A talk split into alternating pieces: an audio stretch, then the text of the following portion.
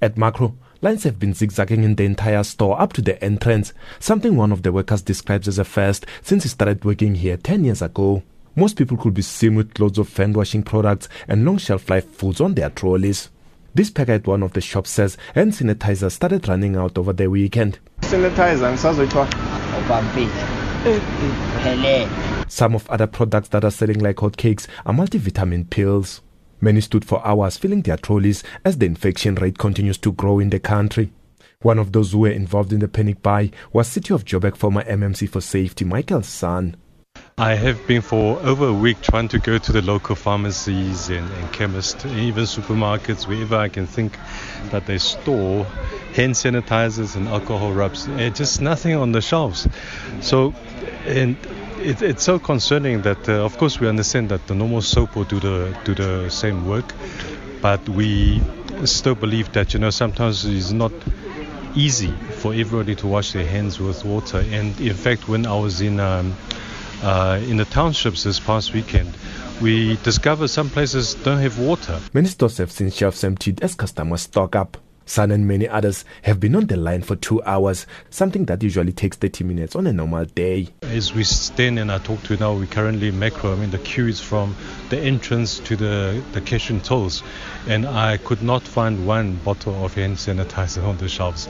So we'll continue looking, and until then, we'll you know, wash our hands with soap. However, this shopper has a different view when it comes to panic buying. I was moving around shops around Joburg and in the, in the Rosebank area as well as the north of Johannesburg. It looks like a lot of products, products like sanitizers, soaps, and many other thing essentials that are needed for cleaning our environments on a daily basis as we face this virus uh, are sold out because people are panicking. Meanwhile, Massmart, the company behind Makro, says it has noticed a significant increase in the demand of hygiene cleaners and products associated with the COVID 19 virus on their online store. Massmart spokesperson Refile Boikanyo says they are coping with the demand. For SABC News, I'm Horisani Sitole in Woodmead. Let's get some reaction on that. We're joined by the Consumer Goods Council of South Africa, executive there, Patricia Pillay. Patricia, thanks for joining us. Good morning to you. How do you view, as the council, this panic buying? Hi, morning, John. Um, I think it is a little bit of a concern for us. It is something that um, we were hoping it would not happen in South Africa. We've seen it happen across the globe, and we were hoping because our government has been that um, you know the South Africans would have been a little bit more level-headed.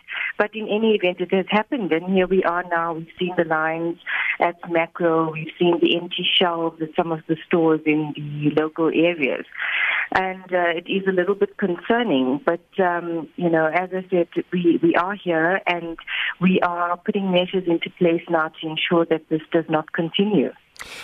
The the obvious worry, panic buying leads to panic buying because now people are worried that if they want to get, even if they're not panic buying, the things they're looking for won't be on the shelves. So, you as the Consumer Goods Council, do you think that the shops can keep up? Well, we can keep up. I think that was why, you know, we were hoping people wouldn't panic was that they would trust the supply chain. And I think that, you know, there was no reason to panic. There is enough um, supply. And but I think what the contingency plan now is we're having an urgent call today with all the retailers. The uh, Office of the Presidency have representatives as well as the DTI, and we are going to talk about putting measures into place. Um, it hasn't been confirmed, but we are looking at, for example, limiting levels in terms of quantity of buying, etc. Unfortunately, right. if it has to come to that, we have to. We were hoping that as South Africans we would be more level headed. There is no reason for panic. There is enough supply, and um, but it has to. If it has to come to that, we have to do it. We've seen it, as I said, globally, where supplies of toilet paper, for example, supplies of sanitizers, etc., canned products were going off the shelves but uh, we've seen it now come to South Africa. Well, the closing of ports of entry into the country, will we run out of stock? Well, no, because what they've done is they've only closed two ports of entry, and that was the Mossel Bay and Saldanha, and that was only for the uh, passenger and the cruise coming off. So it's not that any supplies would be restricted. So that would not be affected. So that government has assured us of. There was a NEDLAC briefing yesterday where the ministers of health, trade and industry and employment and labor did present to business community and labor and uh, they assured us that that would not be affected. There's also contingency plans being put into place, and we were assured of that. That where there was a uh, problem with supply, for example, on the sanitizers, that the actual suppliers were being contacted to see how they could actually be supported to increase supply.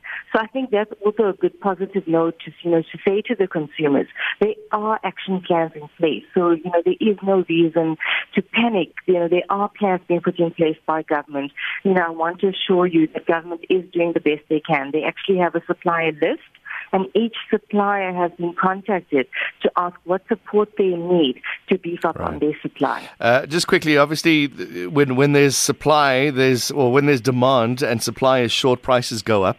If if somebody sees somebody price gouging, if is that the right word, what should we do? So please report it immediately. The Competition Commission would be the place to go. Um, the, the Minister Patel from uh, Department of Trade and Industry has already said that it's not going to be tolerated at all.